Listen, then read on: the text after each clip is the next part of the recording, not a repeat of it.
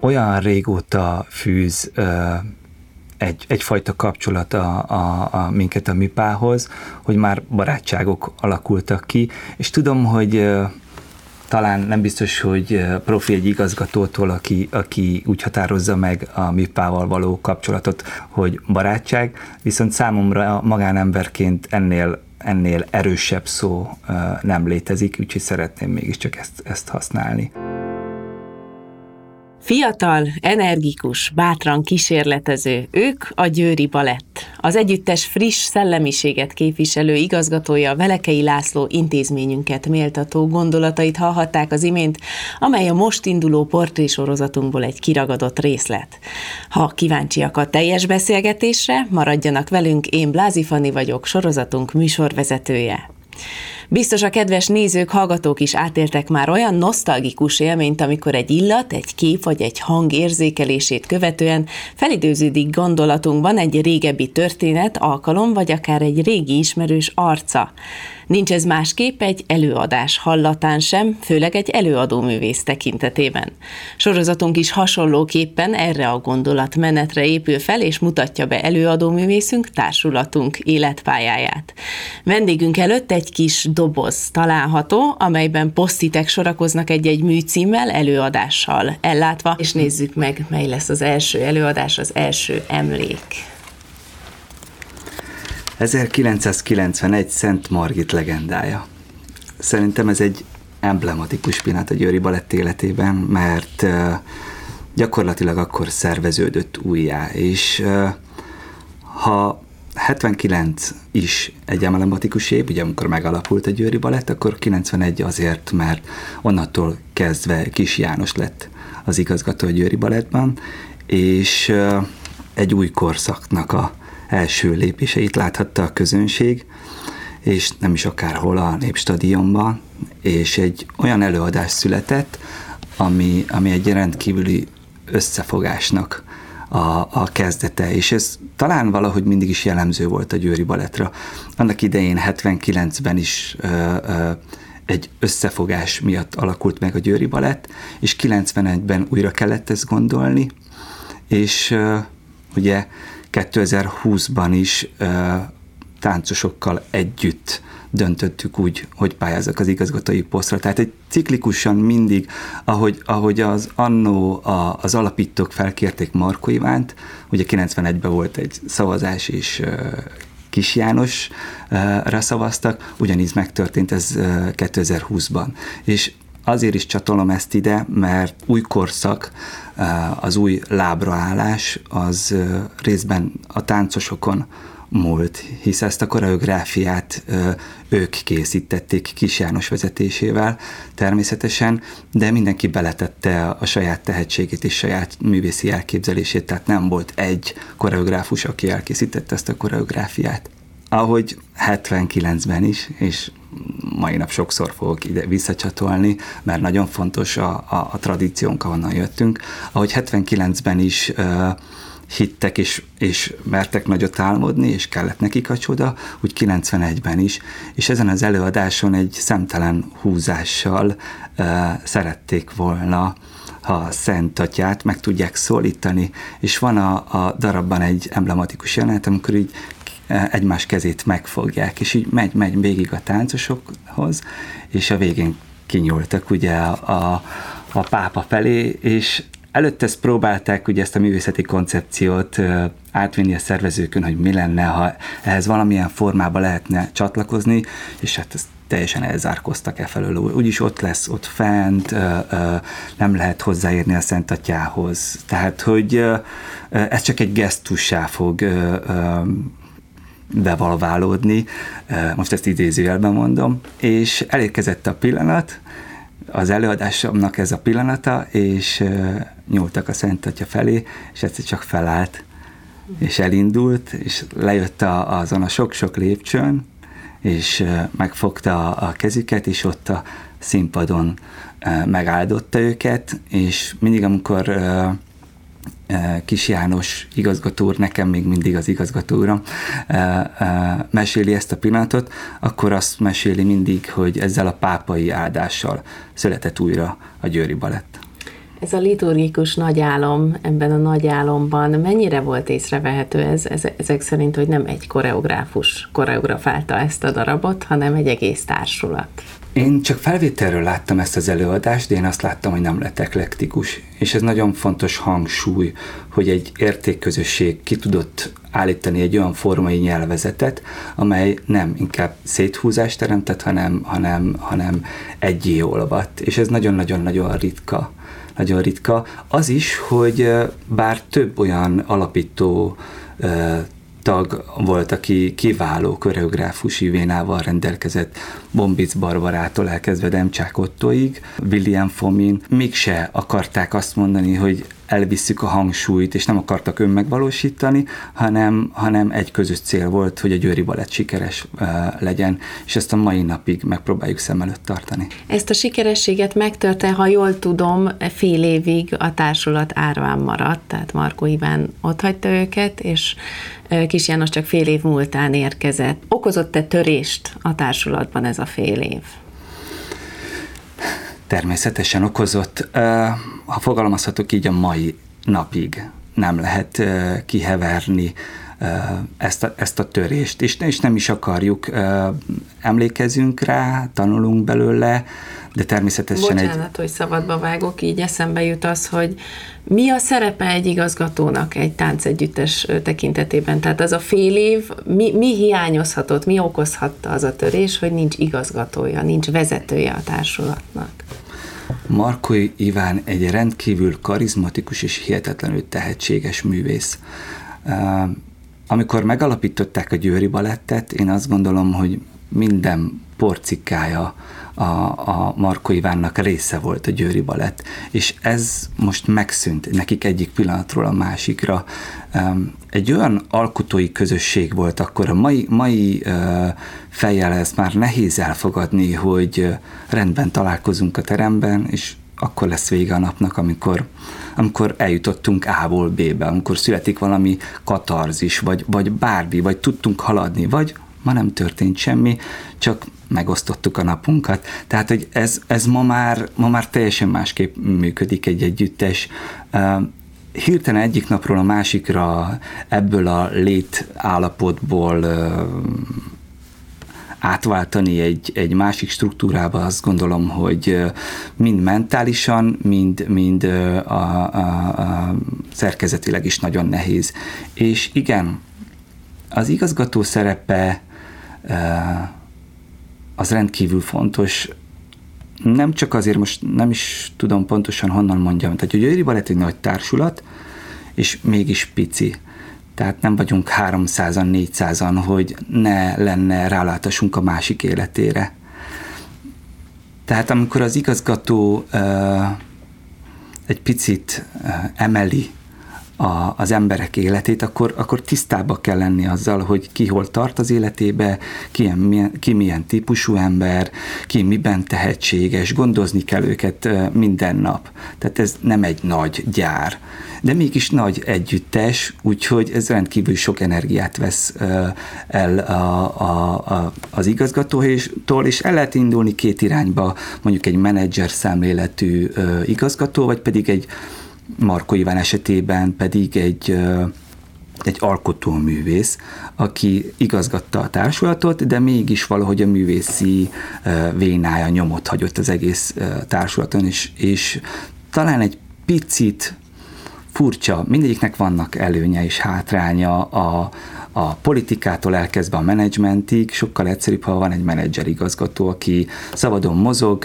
a struktúra működik, mindenki ellátja a feladatát, és ő tud érdekérvényesíteni, és ott tud lenni azokban a pillanatokban, ami nagyon fontos. Egy alkotó igazgató pedig jobban jelen tud lenni az együttes életében. Tudja, érzi a hangsúlyokat, a, a döntésmechanizmus teljesen más jobban kezeli szerintem lehet egy picivel az embereket, ami ugye nehezebb is lehet, mert részese is az egésznek. Tehát ez egy ilyen nagyon bonyolult folyamat, nagyon érzékeny folyamat, tehát a művészetünk az ilyen. És te melyiket érzed magadénak? Tehát inkább alkotó igazgató vagy, vagy menedzser igazgató, vagy az, egy, az együttese a kettőnek? Inkább talán azt mondanám, az, az alkotóigazgató, de vágyom, hogy jobban menedzser igazgató legyek. Szembesülök olyan döntésekkel, amikor jobb lenne egy kicsit eltávolodni, és szeretném erősebben képviselni a győri balettet, nem csak a szakmaiságunkkal, hanem ezer más fronton, de eddig úgy érzem, hogy ennek a kettőnek a balansza, hogy beléptem, kiléptem, eddig működött, de természetesen ezt még csak másfél éve csinálom, úgyhogy, és egy nagyon extrém időszakban, mind a kettőre egy picit szükségem van. Arra, hogy a szakmaiságom feltöltsön, és, és nyomot hagyjak a társulaton is, de az, hogy arra is, hogy kilépjek egy picit, és kicsit kintről meghatározzam, hogy hogyan pozícionáljuk az együttest a magyar táncéletbe, vagy pedig a nemzetközi táncéletbe. Kicsit térjünk vissza 91-re. Kicsi János milyen szellemiséget hozott magával, amikor az igazgatója lett a társulatnak? Talán úgy fogalmaznám meg, és ezt a, a legjobb oldalról szeretném mondani, hogy Marko Iván esetében volt egy személyi kultusz, ami köré felépült az egész Győri Balett. Kis János esetében pedig egy színes repertoárt épített, aki megpróbálta elérhetővé tenni a Győri Balettet, és megpróbálta másik oldalról is, tehát hogy a, a, az értékeket összesűríteni egy csoportá, és egy, egy olyan ö, ö, üzenetet tudjon közvetíteni, hogy sok színes, értékes produkcióra képes a Győri Balett. Szerintem mind a kettő nagyon fontos. Húzunk egy új kártyát, nézzük meg. Kimerítettük ezt az 1991-es évet. Igen, még szerintem biztos visszatérünk Biztos rá, vagyok benne, formában. De... 1997 Kármel. Hú, számomra azért nagyon meghatározó, mert a Kis János korszak alatt voltak koreográfusok, akik, akik több lehetőséget kaptak, és nagyon nyomot tudtak hagyni a Győri Baletten. Ahogy említettem, a Markó Ivánnál azért túlnyomó részt az ő koreográfiáit táncolták. Kis Jánosnál pedig volt olyan, hogy egyszer kétszer egy-egy koreográfus többször visszatért.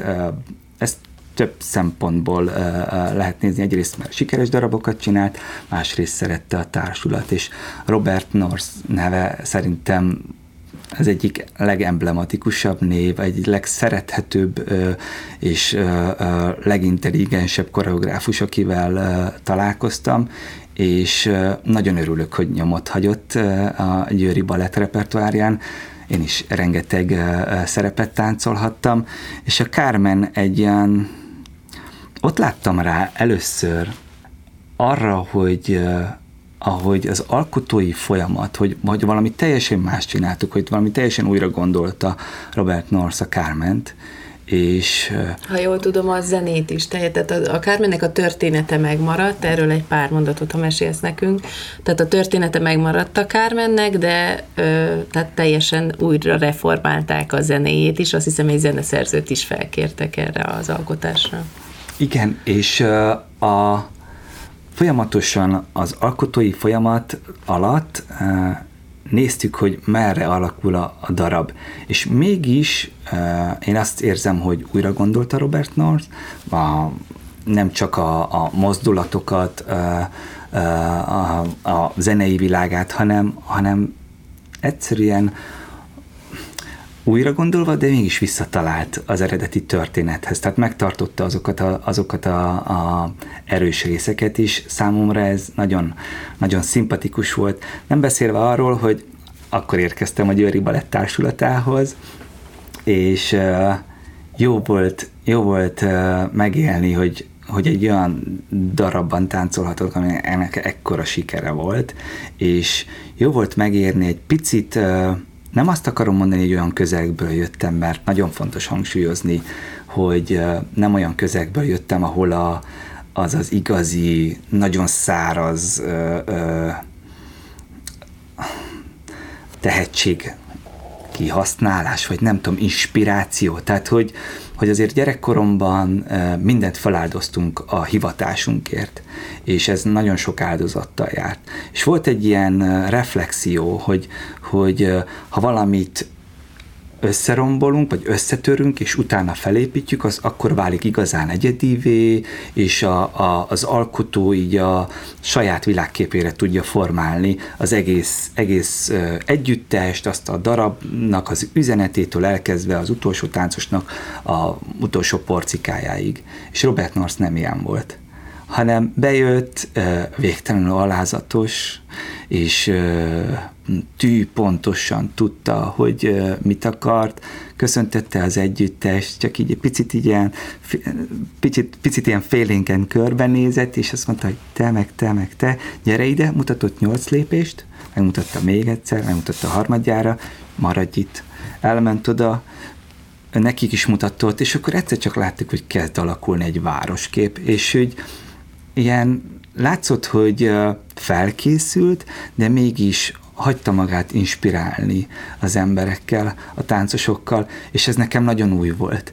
És a mai alkotói folyamatomra nagyon jellemző, hogy nem akarom egy lapon emlegetni a nevemet az üvével, de hogy ezt a szellemiséget szeretném én is képviselni, hogy teret adni a, a táncosoknak, és hagyni magamat mindig inspirálódni, mert Robert Norstól ezt tanultam elsősorban.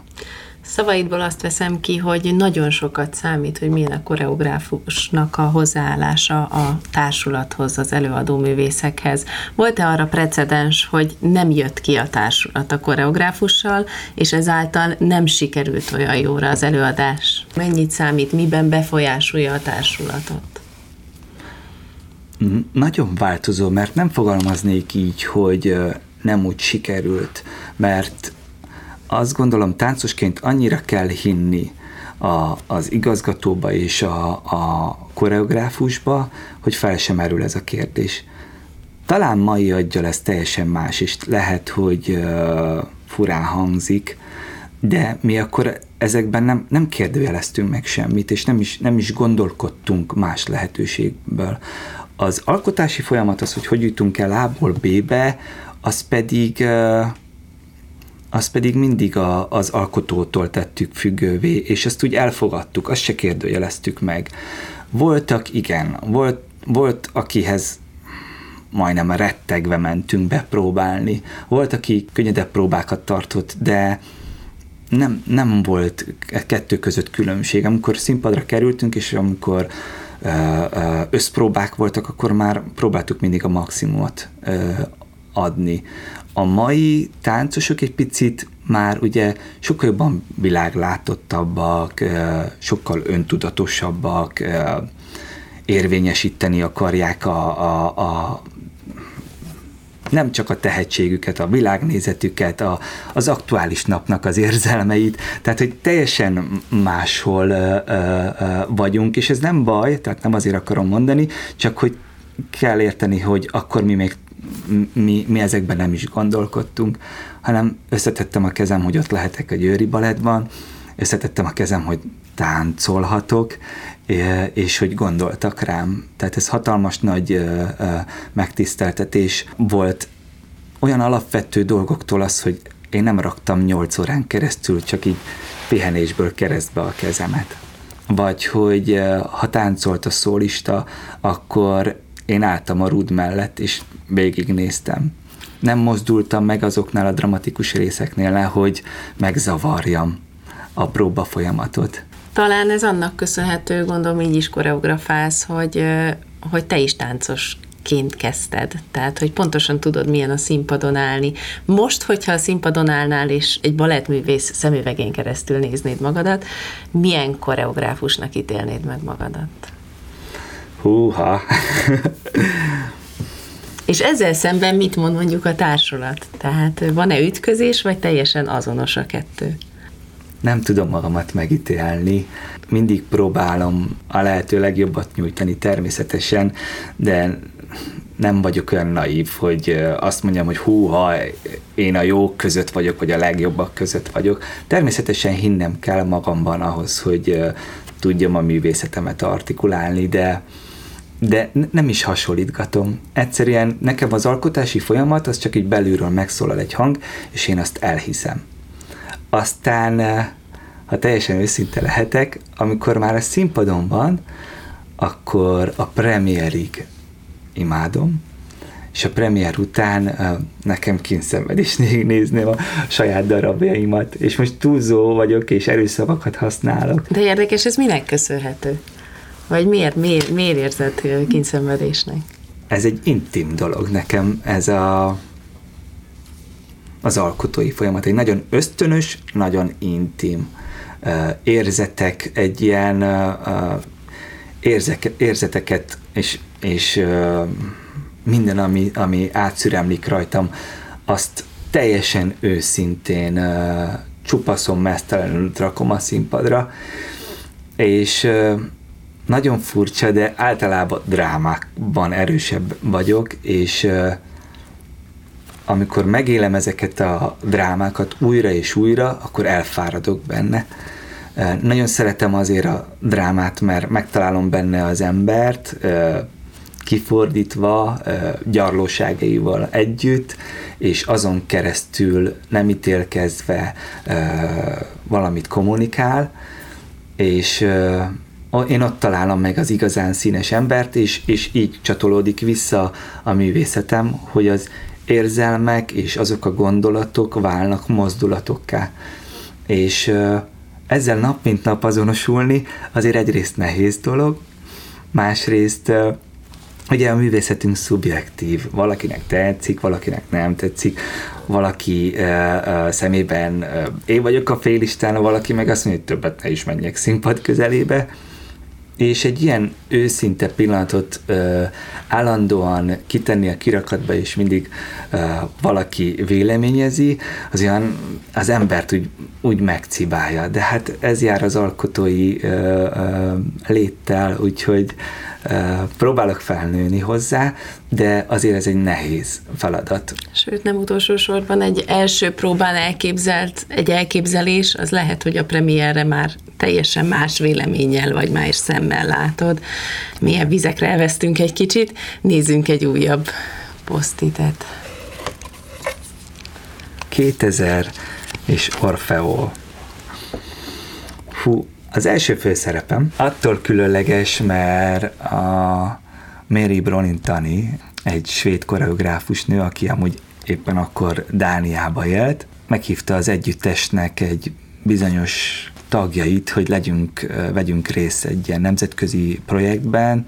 Kiutaztunk Dániába, és egy picit bevallom őszintén, egy kicsit úgy fogtuk fel, mintha valami hakni lenne. Nagyon beleszerettem a, a kortás balettben. Ő azt, azt a világot képviselte, és egy nagyon zárkózott uh, koreográfus nő volt, akit minden nap meg kellett nekünk fejteni, és mint a hagymának bizonyos rétegeit így le kellett bontanunk ahhoz, hogy megértsük, hogy mit akar, mit akar ő közvetíteni. Kim voltunk, és részesei voltunk ennek a produkciónak, Orfeo, ugye bemutattuk kint, és amikor vége volt ennek az egésznek, a kinti projektnek, akkor mondta, hogy ezt megcsináljuk Győrben is, és szeretne, hogyha lennék a, az Orfeo, és így nem is, nem is értettem, hogy ez az egész uh, hogy történik velem, de onnantól kezdve a Mary Bronintani is uh, többször Macbeth, Hamlet, Orfeo, ezeket mind ő koreografálta a Győri Balett uh, életébe, és mindegyikben főszerepet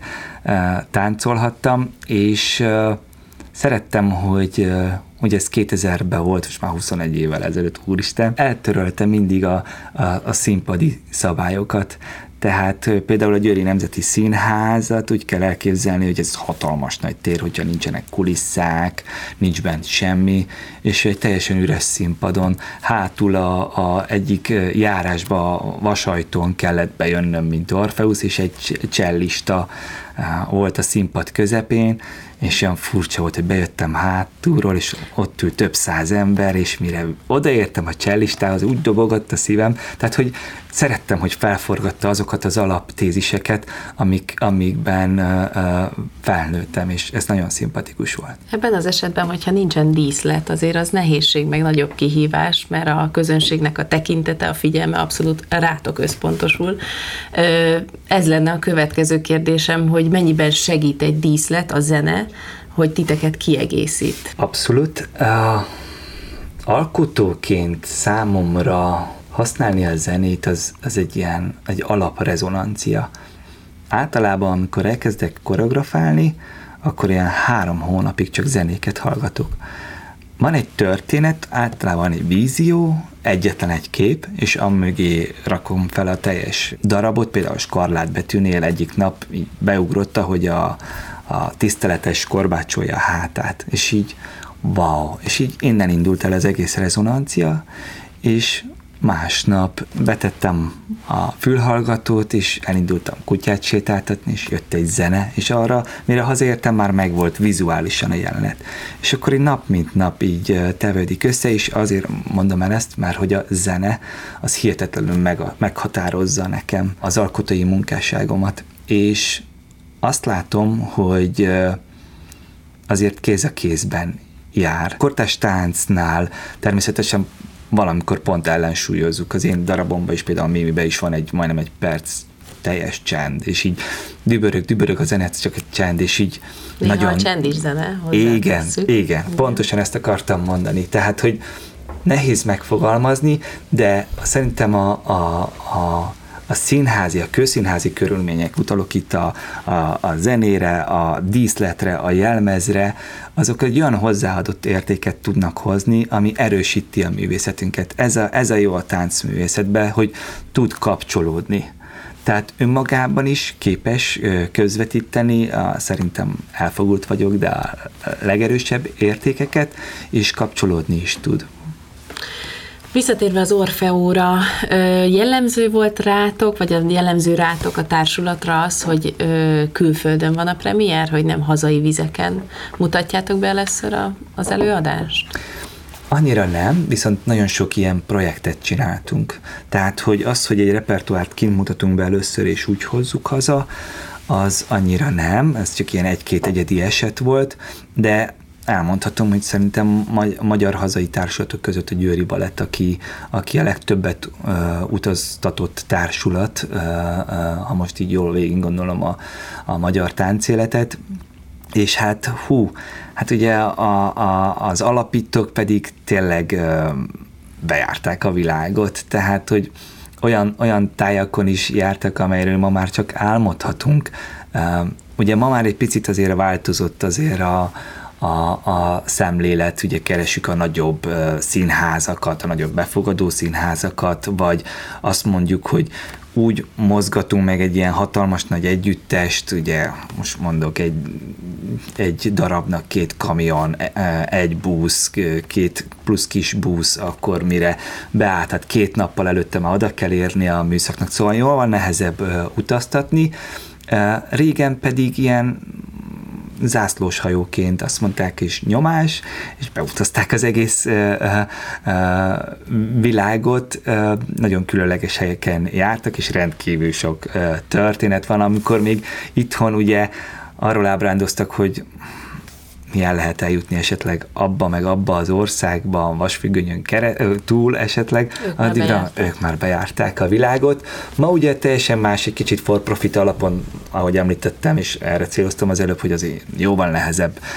megmozgatni a, a társulatot, de szerencsések vagyunk, mert sokszor gondolja úgy a a, mondjuk a Magyarország kormány megbízásából, hogy a Győri Balett képviselje külföldön a magyar kultúrát, és így is tudunk utazni, meg önállóan is, hál' Istennek vannak impresszáriók, akik gondolkodnak bennünk. Egy kis intermedzóként indul egy új ö, Facebook csoportunk, Műpa plusz Mi címmel, ahova feltettük azt a kérdést, hogy ha fel lehetne tenni neked kérdést, mint a Győri Balett igazgatójának kérdést, akkor mit tennének fel? Ha megengedett, felsorolok párat, és ha tudsz, akkor válaszolj rájuk. Jó. Tímea kérdezi, engem az érdekelne, hogy koreográfusként vagy táncosként izgult jobban egy-egy előadás előtt. Egyáltalán, egyáltalán miben más a kétféle előadás? mindig azt gondoltam, miután abba hagytam a táncot, hogy amint keresztül mentem, az azért kellett, hogy ma itt tarthassak, és én szerencsés vagyok, mert rendkívül sok koreográfussal dolgoztam együtt, és sok tánctechnikát is tanultam, de mindig azt éreztem, hogy igazán nem tudok önkifejező lenni. Alkotóként meg megvan ez a, ez a szabadságom. És, és vajon, bocsánat, mi volt ez a gát táncolás közben, hogy nem tudtál kifejezni? Nem tudom, pedig nagyon-nagyon-nagyon-nagyon szerettem táncolni. Tényleg imádtam. A minden pillanatomnak a része volt a mozgása. Tehát nem csak azért, mert sajtkukasznak hívtam, és nem tudtam egy persze sem megállni, hanem amint hallottam, vagy volt valami jó érzetem, én azt rögtön mozdulattal fejeztem ki. Mégis alkotóként komplexebben érzem magam. Az a fókusz, amit táncosként imádtam, tényleg zsigerből, de az a fókusz, hogy mindennek, mindenemnek tökéletesnek kell lenni, az uh, inkább uh, kontraproduktív volt. Alkotóként pedig uh, lecsiszolgatom szép lassan a saját gondolataimat. Nincs olyan, hogy valamit feldobok a levegőbe, és azt ott el kell kapnom. Van idő van, tökéletes. Igen. A táncos és az alkotótársaim pedig emelik ezt az egészet. Ez egy picit lehet, hogy ilyen biztonságosabb érzet, vagy, de mégsem, mert ugye az elején mondtam, hogy azért, azért nehezebb is, de valahogy ez így most nekem komplexebb, táncosként jobban izgultam. Azt gondolom, ez igen kimerítő válasz volt. Rebeka kérdezi, én azt kérdezném, hogy nem hiányzik-e a színpadi megjelenés? Azt hiszem, erre már megkaptuk a választ. Igen. Nem. Két évig volt, hogy miközben táncoltak a többiek, így meg megugrott így a, a, a testem. Ma, amikor szólok a táncosoknak, mindig van egy pici ilyen sok sikert kívánunk, egy kicsit megöleljük a másikat, és érzem a feszültségüket is annyira annyira le a kalappal előttük, de már valahogy tudom, hogy nem tudnám csinálni. De mondom, én nagyon szerencsés voltam, tehát rendkívül sokat táncolhattam, tényleg New Yorktól Moszkváig, tényleg nagyon sok emblematikus helyen, és nagyon sok főszerepet. Nem tudom megfogalmazni, úgy megköszöntem a sorsnak. Nem és, és ez az önfelismerés, azt gondolom, hogy... Nem tudtam a kutba ugorni a saját elképzeléseimnek se. Úgyhogy ez így, ez egy kicsit, így azt mondtam, hogy így elég. És így kerek. Igen. Utolsó kérdés pedig, mi vagy, Kata kérdezi, mi vagy ki inspirálja egy-egy új darab koreografálásában? Van egy vízió, hogy szeretném szabad kulisszatitkot elárulni. Hogy ne? Sőt, köszönjük. Nagyon gondolkozom egy új darabon, a parfümön, ugye az eredeti nagy regényt szeretném feldolgozni, egy kicsit borús a téma, tehát hogy át kell Ismét gondolni. Ismét egy drámai, igen. igen. Egyszer csak jön egy érzet, és nem tudom, nem tudom azt megmondani, hogy miért. Ugranak be képek, és utána elkezd ez az egész inspirálni. És Csepi Alexandrával, az alkotótársammal közösen ilyenkor elkezdünk beszélgetni, és így nagyon jó, mert mindig odadobok neki egy gondolatot, ő meg így rátesz két lapáttal, és visszadobja, és akkor három nap múlva megint oda dobom, és akkor megint visszajön. És elkezdődik ez a folyamat, és utána jön ugye a zene kiválasztás, és mikor bemegyek, akkor én mindig tudom, hogy kivel szeretnék dolgozni, és azok a táncosok engem rendkívül inspirálnak.